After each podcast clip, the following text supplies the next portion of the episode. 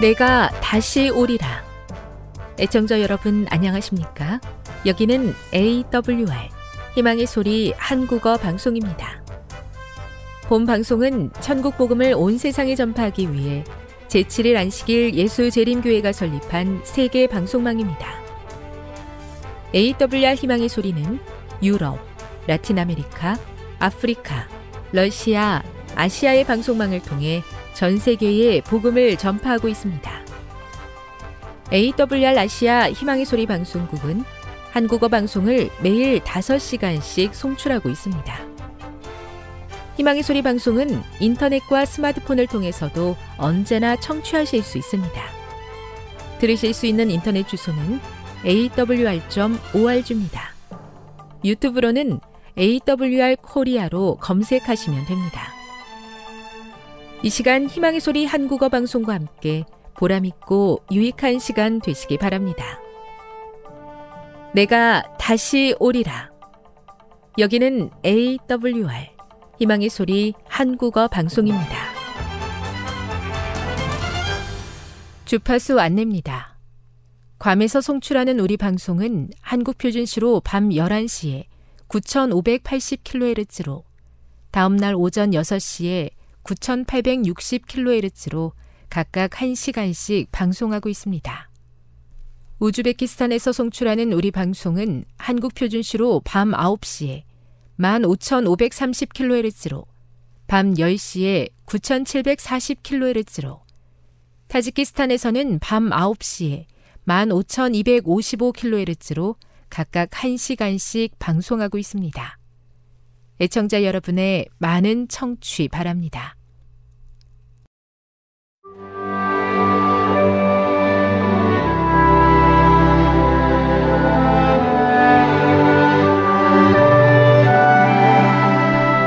읽어주는 교과 여섯째 날 2월 3일 금요일 더 깊은 연구를 위해 아래의 비청산 3단계는 엘렌지 화이트의 글에서 가져온 것이다. 핵심 내용을 강조하기 위해 굵은 글씨로 표시했다. 더 이상 결단코 빚지지 않겠다고 결심하십시오. 빚지는 것보다 차라리 일천가지 일에 자신을 극기 하십시오. 빚을 지는 것은 그대의 삶의 저주가 되어 왔습니다.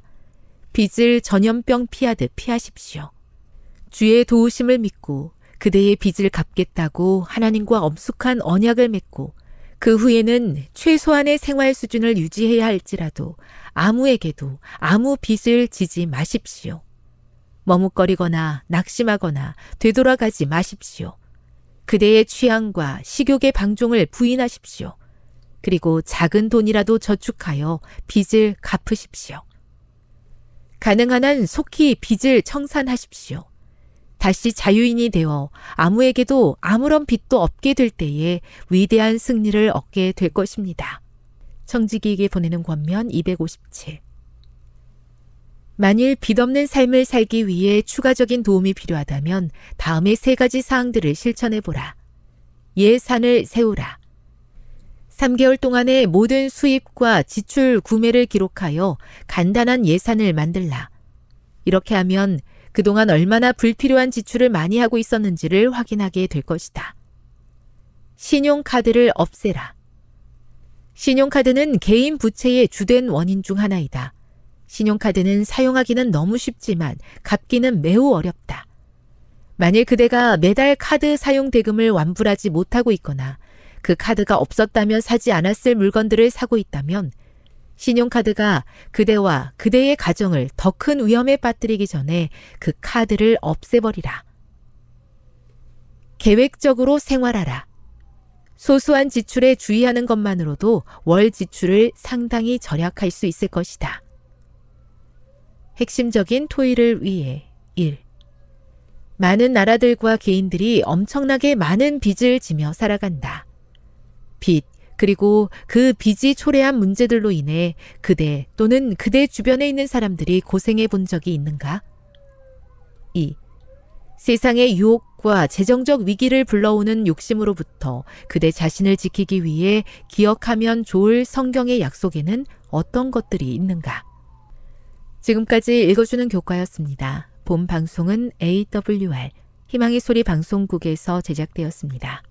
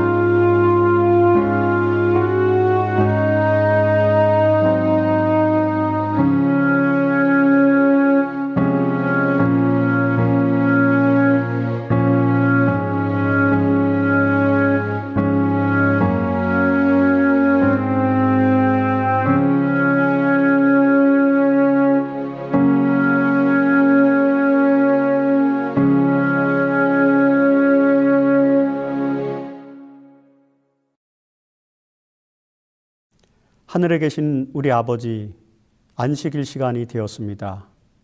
우리가 이 안식일에 하나님의 성령의 말씀에 귀를 기울여서 우리의 신앙 정신을 더 고상하게 드높이는 귀한 시간이 될 수 있도록 도와주시옵소서. 전국에 흩어진 모든 성도들이 재림교회 신앙 정신으로 하나가 되어서 하나님의 나라를 구현하는 아름다운 역사를 만들어 갈 수 있도록 도와주시고 오늘 이 안식일에 말씀이 우리에게 그런 결심을 갖게 해주는 귀한 시간이 되도록 도와주시옵소서. 예수 그리스도 이름으로 간절히 기원드리옵나이다. 교동문 805장 그리스도인 청년 너는 청년의 때에 너의 창조주를 기억하라.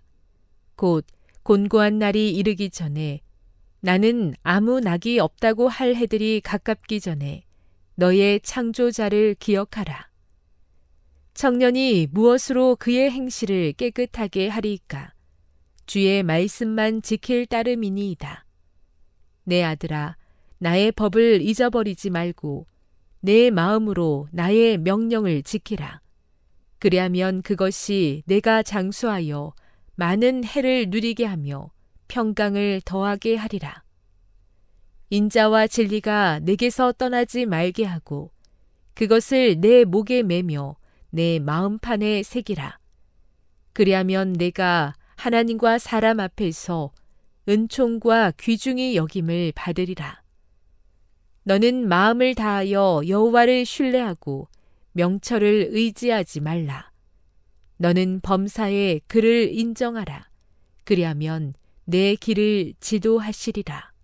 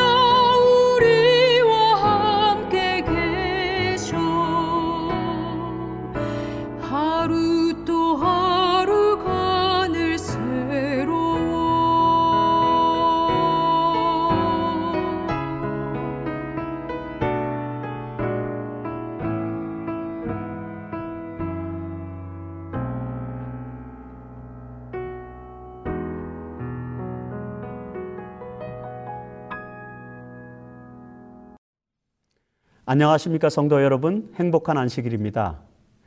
오늘 저는 종교 자유 안식일을 특별히 맞이해서 종교 자유 신념에 대하여라는 제목으로 말씀을 함께 나누고자 합니다. 재림교회는 종교 자유와 관련된 확고한 신앙 정신을 소유하고 있습니다. 이에 대하여 엘렌지 화이트 여사는 이렇게 우리에게 권면을 해주고 있습니다. 복음교회의 창시자들과 그 이후 여러 세기 동안 하나님의 증인들에 의하여 높이 들렸던 진리와 종교 자유의 깃발은 이 마지막 투쟁에 있어서 우리들의 손에 위탁되었다. 이 큰 선물에 대한 책임이 하나님께서 당신의 말씀의 지식으로 축복하신 사람들에게 놓여 있다. 우리는 이 말씀을 최고의 권위로 받아들여야 한다. 우리는 인간이 세운 정부를 하나님이 임명하신 규범으로 인정하고 그 정당한 범위 안에서 거기에 순종하는 것을 거룩한 의무로 가르쳐야 한다. 그러나 그 요구가 하나님의 요구와 상치될 때에는 사람보다 하나님께 순종하여야 한다. 하나님의 말씀은 모든 인간의 법보다 높다는 것을 승인해야 한다. 사도행적 68페이지와 69페이지에 있는 말씀입니다. 엘렌즈 와이스는 재림교회의 손에 맡겨진 종교 자유의 깃발은 하나님의 큰 선물이며 최고의 권위로 받아들여야 한다고 강조하고 있습니다. 이런 강조에 충실하여서 재림교회는 종교 자유의 신념을 매우 소중한 신앙 정신으로 여겨왔죠. 그러나 어느 순간부터인지 모르겠지만 재림교인들의 신앙 정신 속에 종교 자유의 문제가 약화되고 있었습니다.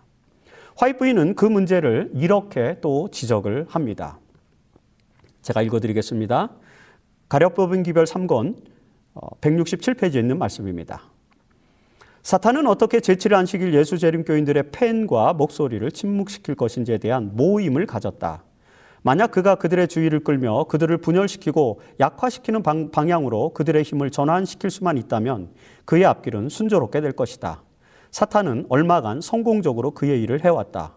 중요한 질문이 아닌 미미한 생각과 이론을 포함하는 교리의 모든 점에 있어서 어떤 이들의 생각이 그들 자신의 생각과 정확하게 일치하지 않는다는 사실 때문에 지금 그들이 매우 깊이 연루되고 있는 이 나라의 종교 자유의 중대한 문제는 많은 이들에게 거의 중요한 문제가 되고 있지 못하다. 사탄의 전략은 재림교인들의 신앙 정신을 침묵시키고자 하는 것이다 라고 화이트부인은 말하고 있습니다. 사탄은 그런 전략에 따라서 종교 자유와 관련된 중대한 문제를 침묵시키고자 전략적으로 접근하고 있습니다. 그 전략이란 종교 자유와 관련된 몇몇 이슈들에 대한 교인들의 생각을 서로 다르게 만들어서 혼란을 주는 것이고 그렇게 의견을 혼란스럽게 만들어서 교회를 분열시킴으로써 이 문제가 종교 자유의 문제가 더 이상 중요한 문제가 아니라고 여기게 하는 것이었습니다. 이처럼 종교 자유의 문제는 상당한 운명을 걷게 될 것이었다고 우리는 이 말씀을 통해서 보게 되는 것입니다. 그래서 재림교회는 오래전부터 종교에 대한, 종교 자유에 대한 확고한 신념을 가지고 있었음에도 불구하고 오늘날 그 신념에 있어서 여러 가치들이 중요하지 않은 문제로 전락한 측면들이 있습니다. 이런 역사적인 인식을 제고해야만 우리는 우리의 소중한 가치인 종교 자유의 신념을 다시 한번 지켜낼 수 있게 되는 것입니다. 성도 여러분, 여러분은 제가 말씀드린 이 서론적인 진술에 어느 정도 동의하고 계십니까? 여러분은 지금 재림교회의 종교 자유 신념이 매우 소중한 신, 소중한 신앙 정신이라고 생각하십니까? 지금도 재림교회는 이 종교 자유의 신념을 소중한 가치로 여기고 그리고 그 정신을 고상하게 높이 받들고 있다고 여러분들은 생각하십니까? 아니면 어느 순간부터 이 소중한 신앙 정신이 더 이상 중요하지 않은 이슈로 취급되어 버렸다고 생각하십니까? 우리는 일반적으로 어, 종교 자유의 이슈가 재림교회 신앙 정신에서 매우 소중한 가치를 가진다고 고백해 오고 있습니다. 그러나 그런 신앙 고백에도 불구하고 종교 자유의 신앙 정신을 지키는 것이 매우 소중한 가치로 받아들여지는 신앙 문화를 점점 잃어가고 있는 것도 사실입니다. 자, 재림교회 역사를 통해서 현재 우리 교회의 모습을 성찰해 보면 우리는 그런 신앙 신념의 후퇴를 구체적으로 실감하게 됩니다. 여기 서두에서 읽어드린 와이 선지자의 말씀은 사실 한국 재림교회 역사에서도 나타나고 있는 현상 중의 하나임을 우리는 이해할 필요가 있습니다. 아, 한국 재림교회의 역사 속에서 정부의 요구와 한국 정부의 요구와 그리고 하나님의 말씀이 상치됨으로 인해 재림교인들이 겪은 종교 자유의 피해 사례는 사실 여러 분야에서 존재해 왔습니다. 어, 과거 주 5일제 사회가 정착되기 전까지는 안식일에 학교를 출석하는 것과 직장에서 안식일을 준수하는 문제가 가장 큰 종교 자유의 이슈 중 하나였죠. 그리고 사실 주 5일제가 정착한 이후에도 안식일 시험 문제는 여전히 재림 청년들과 교인들을 괴롭히고 있는 문제입니다. 지금도 국가 자격 시험의 90% 이상이 안식일에 계획되고 있고 대부분의 대학원 입시와 의대 시험들이 안식일에 치러지고 있습니다. 이런 문제들로 인해서 신앙과 양심에 따른 종교 자유에 대한 투쟁은 인권의 가치가 매우 높아진 21세기에도 계속되고 있는 것입니다. 사실 이런 문제를 해결하기 위해서 한국연합회 산하의 종기모라고 하는 종교 자유를 위한 기도인 모임 이런 단체가 만들어져서 법률적이고 사회적인 활동을 활발하게 전개하고 있습니다. 그뿐만 아니라 60여 명이 넘는 교회 지도자들이 기도인 연합 기도방을 만들어서 그곳에서 쉬지 않고 종교 자유의 확대를 위해서 기도하고 있습니다. 이런 적극적인 활동에 대해서 여러분들이 깊은 관심을 가져주셔야만 우리의 종교 자유의 신념은 계속해서 중요한 문제로 인식되고 있다고 감히 말할 수 있는 것입니다. 그러나 일각의 이런 노력에도 불구하고 종교 자유를 향한 우리의 신앙 정신이 굳건하게 유지되고 있을까요? 사실 오늘 설교는 이 질문으로부터 시작됩니다. 윤영철, 이미재, 이경훈, 이동용, 고경덕, 박형주, 심재화, 이주환. 여러분, 여러분들은 이 사람들이 누구인지 아십니까? 아마도 이들의 이름을 아시는 분들은 재림교회의 비무장 군복무 신념, 즉 집청 거부 신념에 대해서 매우 잘 알고 계신 분들일 겁니다. 그러나 아마도 많은 분들에게 이 이름들은 생소할 것입니다. 사실 이 사람들의 이름을 모른다는 것은 뭐 특별한 문제가 되지는 않습니다. 어떻게 우리가 우리 주변에서 일어나고 있는 모든 문제들을 다 알 수 있겠습니까? 그럼에도 불구하고 제가 성도들과 함께 오늘 생각해 보고 싶은 것은 이 사람들의 이름과 더불어서 현재 한국 재림교회의 종교 자유에 관련된 신앙 지수가 어느 정도인지에 대한 것입니다. 여러분, 제가 언급한 이 이름들은 2000년대 들어서서 재림교회의 비무장 군복무 신념에 따라서 군대에서 집총을 거부해 대부분 1년 6개월형을 선고받고 장원 교도소에서 수감되었던 자랑스러운 신학도들, 재림 청년들입니다. 정말 자랑스러운 재림 청년들 아닙니까? 사실 1951년에 한국 전쟁 이후에 한국에서 징병법이 발효된 이후로 군에 입대한 재림 청년들 중에서 군대에서 안식일 문제와 집중 문제로 감옥에 투옥된 재림교인들은 여러분 100명도 넘습니다. 이런 비무장 군복무 신념이 1970년대 들어서서 상당히 축소되게, 되었습니다. 물론 몇몇 분들이 여전히 집청 거부로 투옥되었지만 그 숫자는 과거에 비해서 현저하게 감소되었죠. 그 이유는 앞서 화이트인의 글에서 인용한 것처럼 사탄의 분열 정책 때문이었다고 볼 수 있습니다. 1970년대 들어서서 집청 거부가 그렇게 중요한 문제가 되는지에 대한 이견이 우리 교회 내에서 발생하였습니다. 이런 이견 때문에 논쟁을 하다가 한국교회 지도자들은 이 문제를 교단 차원의 신념이 아닌 재림 청년 개인의 신념 문제로 여기고 비무장 군복무 신념을 교단적으로 강조하는 일을 멈추게 되었습니다. 그때 이후로 재림 군인들 중에서 집총 문제로 감옥에 가는 사례가 현저하게 줄어들게 된 것이죠. 1970년대에 6명, 그리고 1980년대에 1명, 1990년대에 6명, 이렇게 몇몇 재림 청년들이 여전히 신앙 양심에 의거해서 집총을 거부함으로 징역형을 받은 사례들이 간간히 이어지기는 했지만 1970, 80년대 들어서서는 이 문제는 이제 공식적인 신앙 정신으로 강조되지는 않았습니다. 여러분, 이 시기에는 7, 80년대에는 군사정부의 정책 때문에 삼육대학에서조차 총검수를 하고 그리고 문무대와 전방 입소 훈련 등 군사훈련을 받아야만 했습니다. 사실 이때에도 교회와 대학은 학생들에게 집총 거부가 비무장 군복무 신념이 재림교회의 소중한 신앙신념이라는 점을 특별히 가르치거나 강조하지 않았습니다. 그래서 이 시기에 재림교회의 비무장 군복무 신념은 마치 사라진 것처럼 여겨졌던 것이죠. 그런데 2000년대 들어서서 이 신앙 정신이 다시 강조되기 시작했고 그로 인해서 여러 신학생들과 재림 청년들이 다시 집청 거부의 신앙 정신을 실천하기 시작했습니다. 위에 언급한 그 이름들은 바로 이런 신앙 정신을 충실하게 실천한 젊은이들이었습니다. 이에 한국연합회와 대학 지도, 대학의 지도자들은 이들의 신앙 정신이 고상하게 받아들여질 수 있도록 정부와 군 당국에 적극적으로 호소하는 등 다시 한번 재림교회 종교자유, 종교자유의 정신을 되살리기 위해서 많은 노력을 기울였습니다.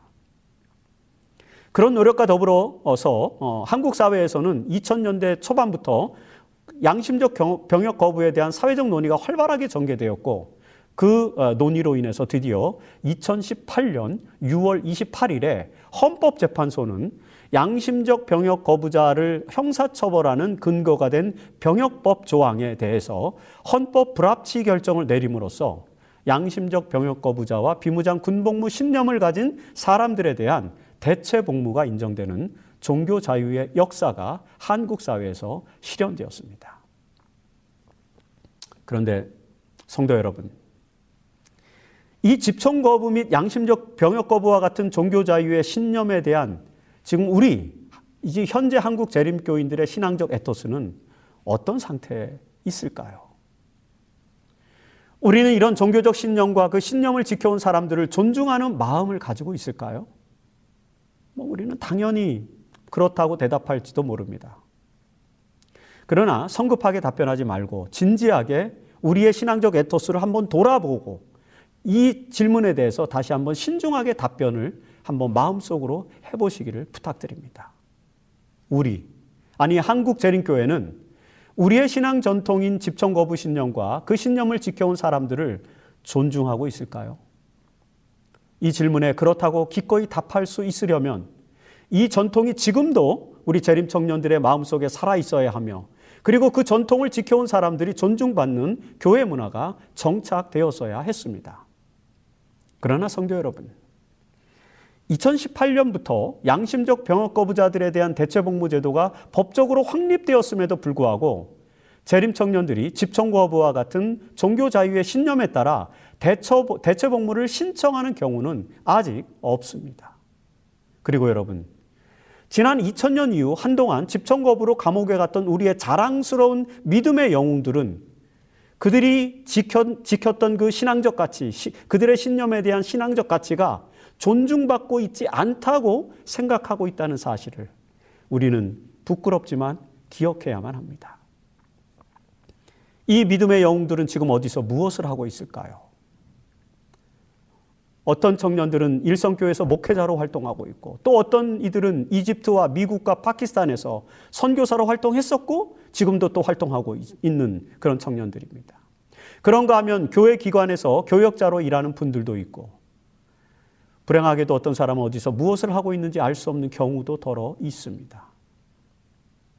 이 믿음의 영들이 이렇게 나름대로 자신의 위치에서 여전히 최선을 다해 신앙 정신을 지켜가고 있지만 그들을 우리 교회가 나온 믿음의 영웅으로 인정하고 그들과 그 신앙 정신을 존중하고 우대하는 문화는 아직 풍성하게 형성된 것 같지는 않습니다.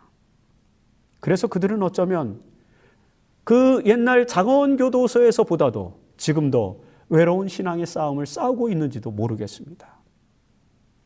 이런 사실이 다소 안타까울 뿐입니다. 무엇이 우리의 영들을 우리 공동체에서 존재감이 빛나게 하지 못했을까요? 한국 재림교회 역사에서 역사를 되돌아볼 때 1950년대와 60년대에 군대 내에서의 종교자유 신념으로 고난을 받았던 우리의 믿음의 선배들은 존중을 받았고 높임을 받았습니다. 그분들 중에서 많은 분들이 재림교회 주요 지도자로서 활동하였습니다. 그리고 그분들 중에서는 연합회장님들도 배출되었습니다.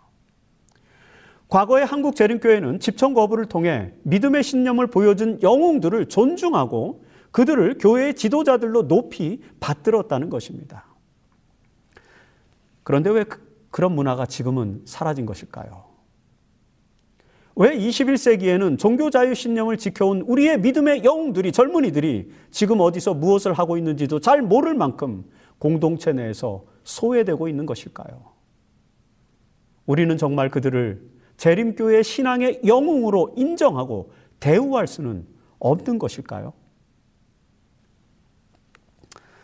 태평양 전쟁에 참전했던 미국의 재림 청년 데스몬드 도스는 집총 거부자로서 고난을 겪기도 했지만 위대한 그의 신앙 정신을 인정받아서 군인으로서 최초로 미국의 명예 훈장을 받았습니다. 여러분들이 잘 아는 이야기 아닙니까? 이 데스몬드 도스의 생애는 미국 사회에서 존중을 받았고 높임을 받았습니다. 당연히 재림교회 안에서도 그의 신앙 정신은 존중을 받았습니다. 이런 문화적 분위기에 힘입어서 멜 깁슨이라고 하는 영화 감독은 헥소고지, 헥소리찌라는 영화를 만들어서 그의 영웅적인, 영웅적인 이야기를 널리 알리기도 했죠.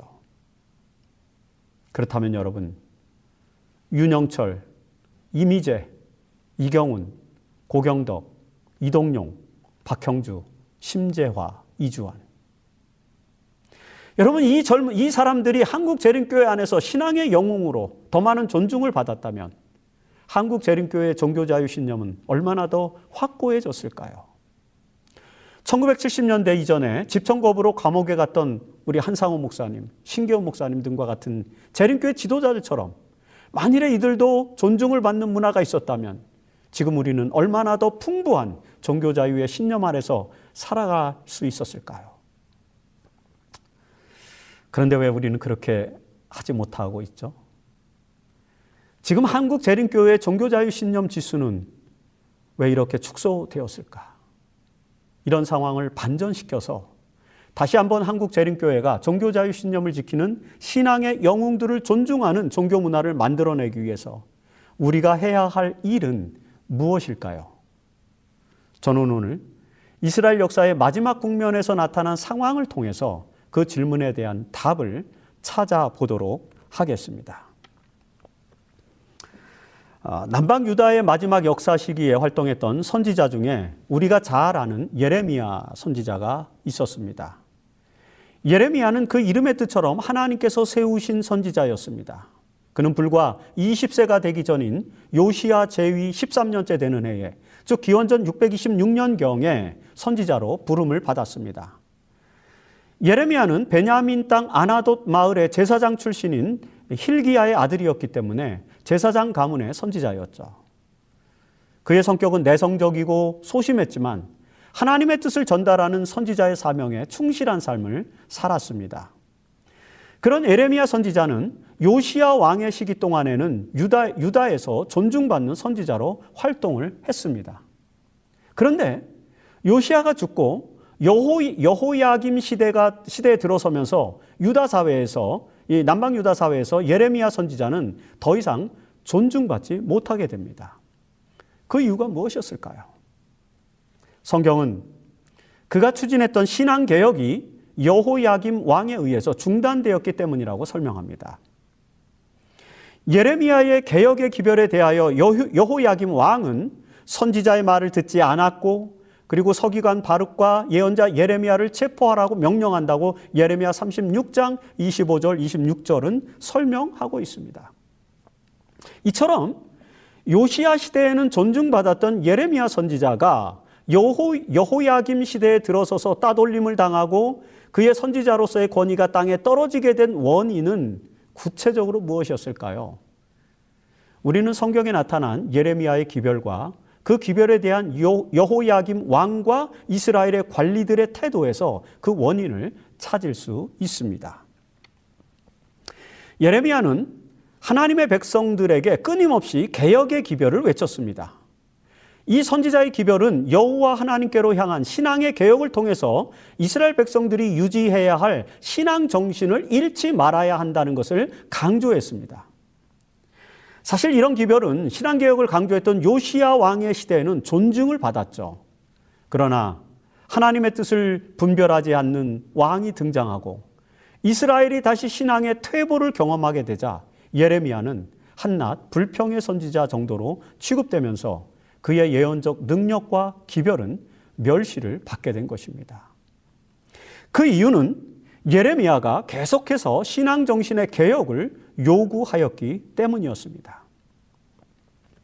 자, 예레미야서를 여러분 보십시오. 예레미야는 여호야김 왕과 이스라엘 백성들의 잘못된 신앙 정신을 지적하면서 그들이 야훼께로 향하는 신앙 정신을 되살리지 않는다면은 멸망으로 갈 수밖에 없다는 사실을 끊임없이 경고를 했습니다. 예레미야서 2장에서부터 25장까지에서 약 20장에 걸쳐서 하나님의 선지자는 하나님의 징벌이 남방 유다에 임할 것이라고 경고를 합니다. 그리고 26장부터 33장까지는 이스라엘을 징벌하는 도구로 사용된 바벨론은 결국 멸망할 것이고 유대와 이스라엘은 회복하게 될 것이라고 예언하기도 합니다. 이런 궁극적인 희망의 역사가 예언되어 있었음에도 불구하고 하나님의 뜻을 따르지 않는 유다의 왕들은 불순종으로 말미암아 예루살렘이 이방 민족에 의해 함락될 것이라고 34장부터 38장까지 에레미야 선지자가 경고하고 있는 것입니다. 그 후 예레미야 39장부터 45장까지는 그렇게 멸망하고 남은 이스라엘 백성들, 즉 남은 자들의 운명에 대해서 예언하고 있으며 그리고 46장부터 51장까지는 이방 민족에 대한 민족들에 대한 하나님의 심판을 하나하나 열고 합니다. 그리고 결국에는 예레미야 52장에서 시드기야 시대에 겪게 될 남방 유다 왕국의 종말이 이제 예언되는 것이죠. 이런 예레미야의 경고의 기별을 여호야김 왕과 남방 유다의 관리들은 좋아하지 않았습니다. 심지어는 그 시대에 하나님의 종임을 자처하는 여러 선지자들마저도 예레미야의 기별을 멸시하였습니다. 하나님께서 세우신 선지자 예레미야는 신앙 정신이 상실된 시기가 도래하자 더 이상 존중받지 못하고 오히려 핍박을 받는 신세가 되어버리고 만 것입니다. 여러분, 이 예레미야서에서 나타난 그 선지자 예레미야의 운명은 어떻게 되었습니까? 예레미야 26장 10절로 16절에 보면 그는 남방 유다가 바벨론에 복종해야 한다는 하나님의 기별을 전했다는 이유로 제사장들 및 예언자들에게 소송을 당하게 됩니다. 여러분 당시에는 우리야와 같은 하나님의 뜻을 전하는 선지자도 있었지만 하나냐나 스마야와 같은 거짓 선지자들도 많았습니다. 그래서 남방 유다의 백성들은 누구의 말을 들어야 할지 구분하지 못하고 평화를 예언하는 이 거짓 선지자들의 거짓 선지자들의 말에 귀를 기울이고 결국에는 하나님께서 세우신 선지자 예레미야나 우리아의 기별을 무시하게 된 것입니다. 그리고 그 하나님의 선지자를 핍박하고 조롱하였죠. 신앙의 정신이 무너지면 이런 결과를 낳게 됩니다. 예레미야 36장에는 여호야김 왕이 예레미야가 기록한 하나님의 말씀을 불태워 버리고 이제 이 선지자를 죽이려고 하는 장면이 또 등장합니다. 그리고 예레미야서 38장에서는 시드기야 왕의 때에 관료들이 남방 유다의 관료들이 이 선지자 예레미야를 구덩이에 던져 넣게 되는 그런 사건도 일어나게 되죠.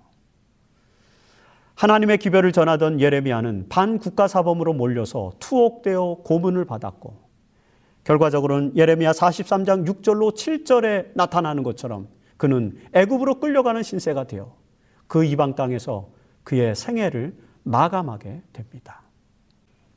남방 유다 왕국의 역사의 마지막 시기인 여호야김으로부터 시드기야의 시대까지 하나님께서 세우신 선지자 예레미야의 생애는 21세기를 살고 있는 오늘 우리에게 여러 종교적인 시사점을 제공해 주고 있습니다. 여러분, 요시아 왕의 시대에는 존중받았던 이 개혁의 선지자는 왜 그 이후에는 눈물의 선지자가 되었을까요? 왜 남방 유다의 왕들과 관리들과 하나님의 백성들은 그 선지자를 더 이상 존중하지 않고 선지자의 기별을 귀담아 듣지 않고 선지자의 신앙 정신을 높이지 못했을까요? 그들이 그렇게 하나님께서 세우신 선지자를 무시했던 이유는 요시아 시대에 회복했던 신앙 정신을 상실했기 때문이었습니다. 여러분, 이처럼 신앙정신이라고 하는 것은 한 시대의 운명을 결정짓는 매우 중요한 요소가 되는 것입니다. 만약에 남방 유다의 백성들이 요시아 시대의 개혁과 그로 인한 신앙 정신을 지속적으로 유지했었더라면 선지자 예레미야와 그의 기별은 여전히 존중을 받았을 것이고 하나님의 뜻이 실현되어 유다는 하나님의 축복과 특권을 잃지 않았을 것이 틀림없습니다.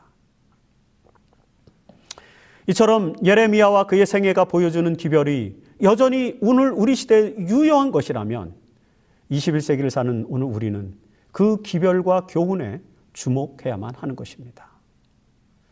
우리는 재림교인들로서 재림교의 신앙 정신을 존중하고 그 신앙 정신을 높이는 하나님의 종들을 존중해야 합니다. 우리의 신앙 정신을 살려서 하나님의 뜻을 이 땅에 드러나는 일에, 드러내는 일에 더욱더 최선을 다해야 할 것입니다. 여러분, 그런 점에서 비무장 군복무 신령과 안식일 신앙에 따라서 평화주의자가 되어야 하며 대체 복무의 기회를 적극 획득해야만 합니다. 그리고 지난 70, 70여 년의 역사 속에서 이러한 신앙 정신을 우리에게 일깨워준 100명이 넘는 그 믿음의 영웅들을 존중하고 그분들의 신앙 정신을 고상하게 높이는 일에 참여해야 할 것입니다. 그렇게 하는 것이 우리의 신앙 양심과 종교 자유의 가치를 더 높이는 길이 될 것이기 때문이라고 예, 말씀드릴 수 있습니다. 이제 우리가 이 땅에서 종교 자유의 신념을 확대하기 위하여 어떤 노력을 해야 할지에 대해서 간단하게 권면하고 있는 엘렌 화이트인의 권면을 읽어보도록 하겠습니다.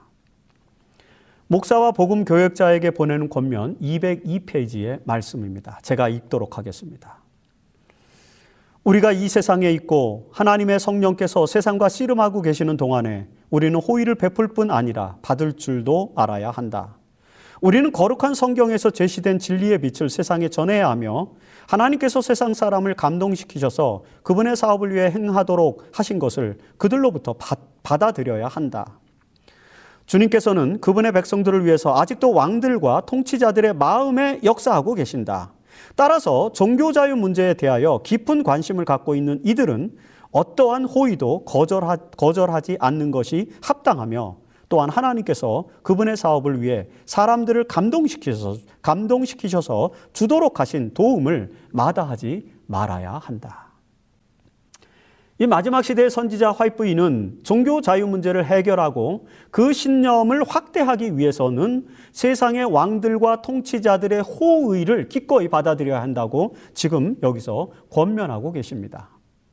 여러분, 바벨론 포로기에 있던 이스라엘 백성들은 고레스 왕의 호의로 본토로 귀환해서 종교의 자유를 얻게 되었습니다. 고대 그리스도교회는 기독교는 콘스탄티누스 황제의 호의로 종교와 신앙의 자유를 획득했습니다. 로마에서. 중세 카톨릭의 횡포에 저항했던 프로테스탄트 개신교회는 각 지역의 제후들의 호의로 종교 자유를 얻었습니다. 그리고 근대 사회에서도 안식일과 집청 거부와 같은 신앙 양심의 자유는 대체복무법 등과 같은 입법자들의 호의로 획득되고 있습니다. 이처럼 안식일 시험 문제와 같은 종교 자유의 이슈도 역시 하나님의 성령의 역사에 귀를 기울이는 통치자들의 호의가 필요한 것입니다. 그래서 여러분 지난 회기부터 한국연합회는 한국 재림교인들의 종교 자유 신념을 보호하기 위해서 적극적으로 활동을 해오고 있습니다. 지난 회기에 한국연합회 임원들과 종교자유부, 그리고 이번 회기에 연합회 임원들과 종교자유부는 정부의 호의를 이끌어내고 재림 청년들의 종교 자유 신념을 지켜주기 위해서 많은 노력을 기울이고 있습니다. 특별히 아까 말씀드린 종기모, 그 종기모 모임을 결성하여 적극적인 대정부 활동을 전개하고 있습니다. 여러분, 이렇게 우리의 종교자유 신념을 높이기 위해서 애쓰고 있는 한국연합회 임원, 그리고 종교자유부의 임직원들, 그리고 종기모의 회장 및 회원들을 위해서 기도해 주시기를 간절히 호소합니다. 모든 교인들이 종교 자유 신념을 위해서 관심을 가지고 기도하면 연합회와 종기모의 활동은 매우 큰 힘을 얻게 될 것입니다. 그런 조직적인 노력들이 한국 재림교회의 종교자유 신념을 더 확대시키고 더 고상하게 만들 수 있을 것이라고 감히 확신하는 것입니다. 그리고 재림 성도로서 우리도 우리의 신앙과 양심의 자유와 그에 따른 종교 자유에 대한 신앙 신념을 더욱더 확고하게 유지하기 위한 노력에 참여하기를 간절히 호소합니다. 우리는 종교 자유의 신앙 정신을 드높였던 지난 역사에 깊이 감사해야 하며 그 신앙 정신을 세우기 위해서 애쓴 믿음의 용사들을 존중해야 합니다. 이 종교 자유의 안식일에 모든 재림 성도들의 마음속에 신앙 양심과 종교 자유에 대한 의식이 더 깊어지기를 바라며 한국 재림교회가 21세기 인류 사회에서 종교 자유의 이상과 가치를 높이 드러내는 하나님의 선지자로서의 사명을 충실하게 수행하기를 바라면서 오늘 말씀을 마치도록 하겠습니다.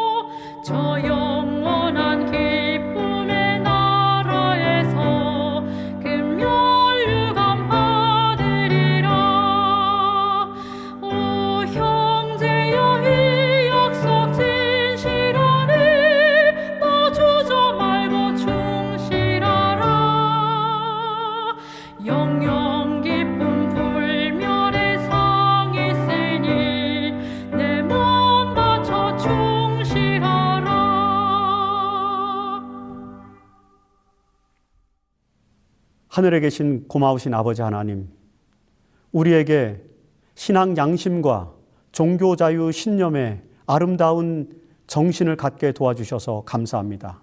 저희에게 하나님의 명령에 순종하고 그리고 세상의 모든 통치자들에게 하나님의 위대한 뜻을 드러내게 하는 선지자로서의 사명을 갖게 해주신 것도 감사드립니다.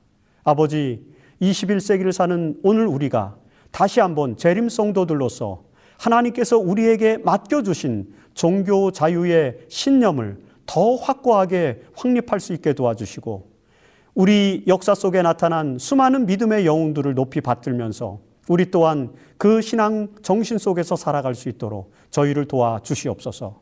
우리가 부족할 때마다 그리고 우리가 하나님께 기도할 때마다 하나님 저희들의 신앙을 붙들어 주시고 저희들의 신념을 고상하게 만들어 주셔서 아버지 하나님의 이름을 높이는 위대한 재림 성도들이 될 수 있도록 도와 주시옵소서. 종교 자유의 신념으로 21세기의 재림교회가 이 사회, 이 사회에서 진정한 인권의 가치를 드높이는 아름다운 교회로 거듭날 수 있도록 도와 주시옵소서.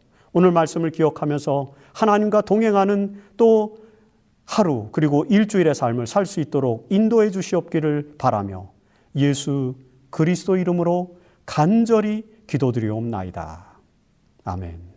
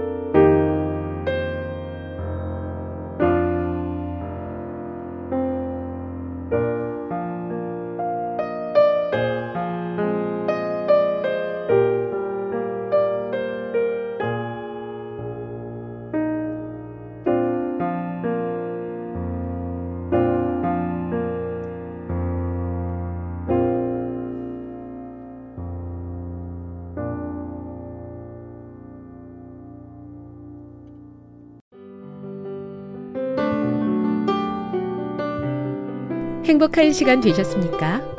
지금까지 여러분께서는 AWR 희망의 소리 한국어 방송을 청취하셨습니다. 방송을 청취하시고 문의를 원하시는 분은 우편번호 02461 대한민국 서울시 동대문구 이문로 1길 11 희망의 소리 방송부 앞으로 편지나 엽서를 보내주시거나 지역번호 02-3299-5296에서 8번으로 전화 주시기 바랍니다. 지금까지 함께 해주신 애청자 여러분들께 감사드립니다. 애청자 여러분, 다음 이 시간까지 하나님 안에서 늘 평안하십시오. 감사합니다. 내가 다시 오리라. 여기는 AWR 희망의 소리 한국어 방송입니다.